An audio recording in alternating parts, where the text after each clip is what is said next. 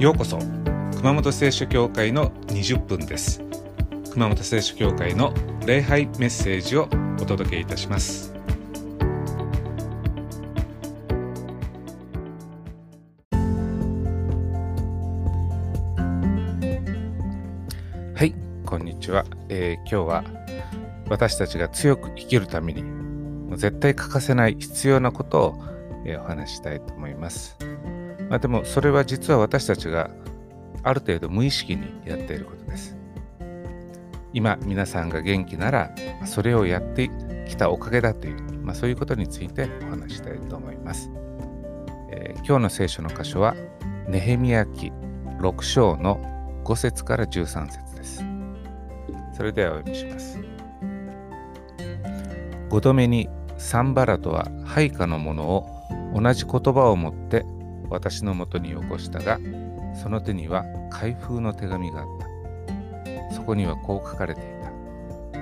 あなたとユダの人々は反逆を企っていると諸国の噂にもなっているし、ガシュムも言っている。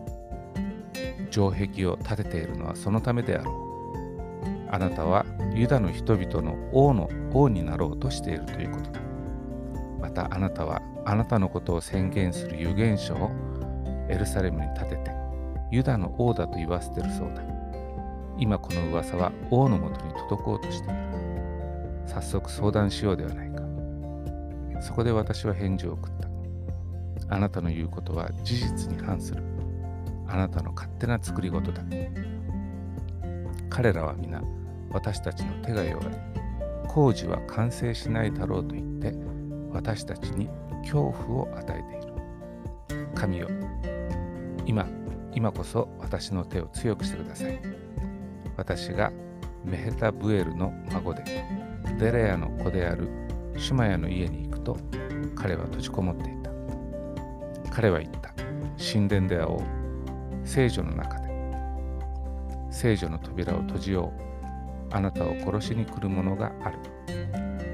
夜あなたを殺しにやってくる。しかし私は言った。私の立場にある者は逃げることはできない。私のようなもので聖女に入ってなお生きながらえることができるものがあろうか。私は入らない。彼は神が使わしたものではなく、トビアとサンバルトに買収されて私に予言したのだということを私は悟った。なぜ彼を買収したのか。それは私が恐怖心から彼らの言いなりになって罪を犯せば、彼らはそれを利用して私の悪口を言い、私を貶めることができるからである。以上です。えさて皆さん、えー、今年にせんにじゅういちねん半年間、えー、誰と一番喋ったでしょうか。家族でしょうか、会社の同僚でしょうか、あるいはと友人でしょうか。まあ、おそらく答えは自分自身だと思います。私たちはものを考えます。だけど考えるとき一人で考えているわけではありません。二人で考えています。じゃあもう一人は一体誰なのか。その答えは自分です。私たちは考えるとき、私たちの中にはふたりの自分が会話しています。そしてどちらかがどちらかを言いま、言いまかしたとき、自分の考えが決まります。私たちの気分は何で決まるのか。私たちがどう考えるかで決まります。気分や感情が考えを決めるんじゃないんですね。逆です。考えが気分を決めます。もちろん考えなしで湧いてくる感情っていうのもあります。まあ、例えば大好きなペットが死んだで、考えようが考えまいが自然に悲しいんですね。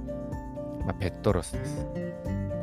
ペットロス、主人の時より号泣しっていう川柳があります。まあでも悲しいままでいつまでもいるかどうかは私たちの考え次第です。あるいは考えなくても怒りが湧く時があります。まあ、それを言うのはまあ自然な感情としての怒りです。でも怒り続けて恨み続けていくかどうかは私たちの考え方次第です。私たちの考えはふたりの自分の会話で決まります。問題のうちふたりの自分のうちひとりはひとりの自分はこう脅すんですね。怖がらせるんです。で、今日のメッセージのポイントはここです。だから片方の自分が私たちを不安にさせたら、もう片方の自分がそれは違うよと言い返さないといけません。頭の中のふたりの自分の会話はこう口で喋るより、よりもじゅうばい速い速度で会話すると科学者たちは言います。だからこう会話したこと自体の記憶が残らないんですね。でも、まあ、いちねんで無意識に何百回何千回とこう不安にさせる自分とそうじゃない自分の会話が行われているわけです。だからこの正しい自分がちゃんと言い返さないといけません。そうじゃないと自分自身に騙されてしまいます。えさて、今日はネヘミヤ記をお読みしました。ネヘミヤとネヘミヤの敵サヌバラテが会話している場面です。実はこういう会話っていうのは私たちの心の中でいつも起きています。ネヘミヤとネヘミヤの敵の会話は私たちの中のふたりの自分の会話でもあります。それではネヘミヤ記の背景を少し説明させていただきたいと思います。紀元前ごひゃくはちじゅうにねんにイスラエル人の王国はバビロン帝国に完全に滅ぼされました。首都エルサレムの神殿は粉々に破壊されました。まあ、そしてバビロン捕囚といってイスラエルの人たちはですね、強制連行されてバビロニア帝国に移住しなければならなくなりました。ネヘミヤもその一人でした。でもネヘミヤは故郷に帰って神殿を建て直し、自分たちの王国を国を再建したい、そういつも祈っていました。とうとう祈りは叶えられました。それが紀元前よんひゃくよんじゅうごねんです。ネヘミヤがリーダーになってエルサレムに戻り、エルサレムの町を建て直す許可を与えられたのです。そしてネヘミヤは首都エルサレムに城壁を作ろうとしました。ところがそれを妨害する人たちがいました。どういう人たちかというと、エルサレムに城壁ができると困る人たちです。紀元前ごひゃくはちじゅうにねんにイスラエルの人たちが強制連行されたので、この首都エルサレムの周りに住む人たちがいなくなりました。まあ、そこでチャンスと思ってですね、エルサレム近辺に移住した人たちがいました。で、当時王様もいない、警察もいない状況です。新しく移住してきた人たちはもうやりたい放題でした。でもネヘミヤたちが帰ってきて、エルサレムが復興してしまったら自分たちの天下が終わってしまいます。それは困るということで邪魔しようとなったわけです。そういう邪魔する人たちのリーダーがサヌバラテという人たちでした。サヌバラテはネヘミヤに手紙を書きました。エルサレムに城壁を作るのはあなたたちが反乱を起こすためだと、みんな陰口言ってるよと、みんながあなたのこと嫌いになってるよと、しかも王様がこのことを知ったらあなたたち殺されるよ。ネガティブなことを言ってネヘミヤを不安にさせて城壁作りを諦めさせようとしたわけです。手紙を読んだネヘミヤはドキッとしました。え、やばい、そうなのかと、私たちみんなに嫌われてるのかと、しかも王様まで噂を信じたらどうしようと、もしかして誤解して殺されるんじゃないかと。まあ、でもどう考えてもここでやめた方がいいよねと、城壁作りなんて無理だよねと、もうやめようと、まあ、そういうふうな考えがこう浮かびそうになるわけです。で、そうやって考えたら気分は暗くなったわけです。そして落ち込んだらますます無理に思えてきたわけです。もしここでネヘミヤが言い返さなかったら城壁作りは終わってしまいます。でもネヘミヤはふと冷静に考えました。サヌバラテが言うことは本当に事実か。そして自分が今見ている現実とサヌバラテが言ってることを比べてみました。本当にそんな噂が流れてるのかと。でもし本当に流れてるならなんで他の人たちは何も言わないんだと。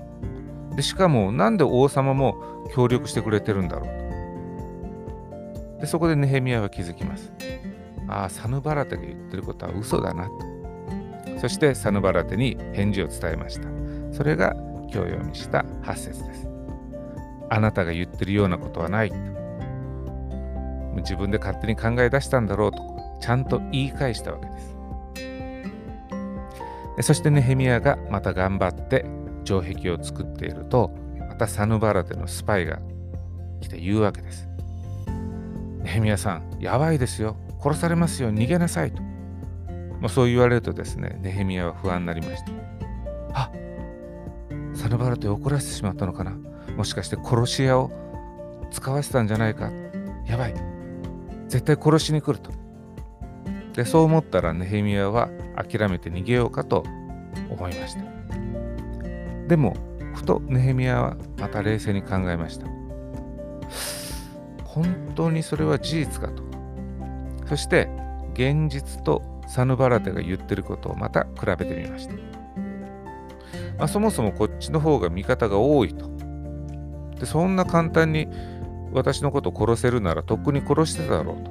ところがこっちの方もが人数も多いし武器も多いと。うーん、よくよく考えたら辻褄が合わないなと。なんだ嘘かと。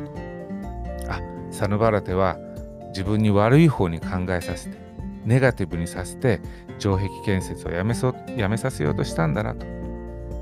そしてじゅうに節、ネヘミヤは気づいて言い返します。私は分かってるよと。今彼を使わせたのは神ではない。彼がこの予言を私に使わせたのあ伝えたのはサヌバラテが買収したからだと。私たち嫌なことや辛いことが起こりますと、最初に浮かんでくる考えっていうのは常にネガティブなものです。そういう時に私たちどう考えるか。ネガティブな思いが浮かんだら、ああもう人生これで決まるんだろうなと思う。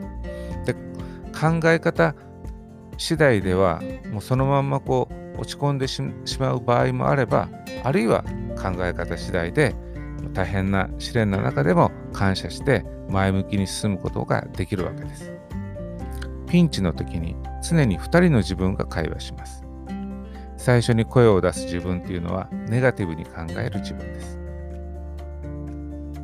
です。しかしもう一人の自分がいます。それは考え直して言い返す自分です。で、ネヘミヤ、ネヘミヤのように言い返す自分がいて、その言い返す自分が強くないと、私たちは試練にあった時に負けてしまいます。自分で自分に言い返す。それが、これが人生の中でとても大事になってきます。では、どういう時に自分に言い返せばいいのか。ななつあります。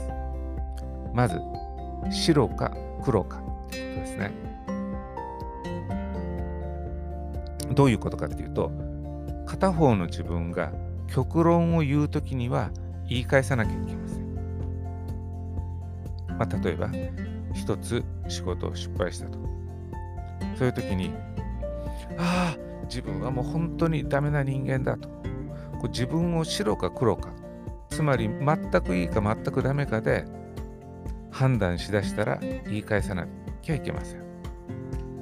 あるいは他の人を白か黒かで判断して裁くときにも片方の自分に言い返さなきゃいけません。もちろん自分は失敗したと。でもダメ人間じゃないんだと。次頑張ればいいんだと。あるいは他の人が失敗した時に、あ、もうこの人はもう全くダメな人だと。黒と判断せずに、まあでも次回この人頑張るかもしれないと。常にこの灰色で終わらせるためにこう言い返すってことが大事です。さあふたつめは、一つうまくいかなかったらもう全部うまくいかなくなるんじゃないかと思わせる自分がいる時です。まあ、例えばいっかい面接に失敗したとか受験に失敗したとか、そう、そうした時に一ついっかい失敗したからこれから何回受けても合格しないんだ、ダメなんだと思わせる自分がいる時に言い返さなきゃいけません。今回ダメだとしても次もまたダメだという考えには根拠がないわけですね。だから言い返す必要があります。次はいけるかもしれない、もう一回挑戦しようと。あるいはみっつめ、ネガティブ探しをする自分がいるときには言い返さなきゃいけません。いいことがここのつあって悪いことはひとつしかないのに、その悪いひとつのことだけを考える自分がいるときです。そういうときはそういう自分に言い返さなきゃいけません。冷静に考えたらこう恵みの方が辛いことより多いじゃないかと、悪いことばっかりじゃないじゃないかと。まあ、私たち人生の一つのことがうまくいかないと人生全部うまくいかなくなるような気になる時があります。でも人生っていうのは一つのことだけでは構成されてません。一つうまくいってないことがあっても常にうまくいってることが人生の中にあるわけです。だから言い返さなきゃ私たちはもう全くこの絶望してしまうわけです。さあよっつめは裏を考えてしまう自分がいるときです。どういうときかというと、例えば誰かが褒めてくれた、ああその服綺麗ですね、そうすると一人の自分がささやくわけです。あの人全然そんなこと思ってないよ、お世辞お世辞。あるいは誰かが自分に親切、親切にしてくれた、素直に喜ぶときなのに片方の自分が言うわけです。あの人なんか下心があるんじゃない、信じちゃダメだ。そういうときは言い返さなきゃいけません。祝福は祝福として、恵みは恵みとして、いいことはいいこととして素直に受け取らなきゃいけないからです。あ、神様祝福を感謝しますとかちゃんと言い返す必要があります。いつつめは片方の自分が読みすぎ作戦をしてしまう時です。どういう時かというと、まず相手の心を読みすぎる自分がいる時には言い返さなきゃいけません。もしかして私、あの人、私のことをああいうふうに思ってこんなふうに考えてるんじゃないか、そうやって想像してくよくよし始めたら言い返さなきゃいけません。補聴器をはめた途端に嫁無口っていう川柳がありますけれども、私たち、あ、あの、あの人悪口言ってんじゃないかなとか、陰口言ってんじゃないかなとか、そういうことを思い出して考え出したら、そういう時というのは物事の心を読みすぎです。あるいはこの未来の未来の先読みもしすぎる時があります。はこういうことしたらああなってこうなってです、こうなってもうダメなんじゃないかなって、要はこの考えすぎなんですね。そういう時は自分に言い返す必要があります。もう結果も出てないのに先のこと想像して思い煩っちゃいけない。まあ、結果が出たらいい結果であれ悪い結果であれ、その時考えて何かしようと。人生そんな先のことばっか考えてくよくよしてももったいない、一日一日楽しく暮らそうと言い返さなきゃいけません。さあむっつめはこの自分に起きた良いことを小さく捉えてしまう自分がいるときです。せっかくいいことがあっても、はあ、たまたま運が良かっただけだろうと、今回だけだろうと、こう素直に喜ぼうとしない自分がいるとき、言い返さないといけません。まあ、ちゃんとできたじゃないか、自分はすごい、あちゃん、ま、守られたじゃないか、神様感謝しますと。祝福を自分で勝手に小さくしない、そのために言い返すということが大事です。最後はこう全部自分のせいにしてしまう自分がいるとき、これも私のせい、あれも私のせい。しかし冷静に考えたら全部自分の責任にできるほど私たちは偉くありません。全知全能の人間だけが自分のせいにしてもいいわけですね。私たちは自分自身もコントロールできないのに物事を全部コントロールなんかできないわけです。だからあれもこれも自分のせいというのは自分を買いかぶりすぎてるわけです。だからこそそういう時は自分に言い返さなきゃいけません。妥当な範囲で反省すればいいんだと。人間を倒すのに戦車はいりません。ネガティブに考えさせたらそれで終わりです。だから私たちに必要なのは分相応に苦労するということです。自分自身に騙されて実際よりもこのネガティブなことを大きくしなくていいわけです。でもそのためには自分に言い返さないといけません。言い返すのを習慣にしましょう。ネヘミヤは言い返したから試練に負けないでエルサレムの城壁を築くことができました。もう一人の自分は先ほど挙げたななつの作戦で私たち自分自身を落ち込ませよう、人と仲を悪くさせよう、心を不満と怒りでいっぱいにしようとしてしまいます。でも私たちには弁護者の聖霊がついていてついていてくださいます。だからネヘミヤのように弁護者聖霊の力で何百回何千回とこれからもネガティブな自分に言い返していきましょう。そして悪魔に勝利しましょう。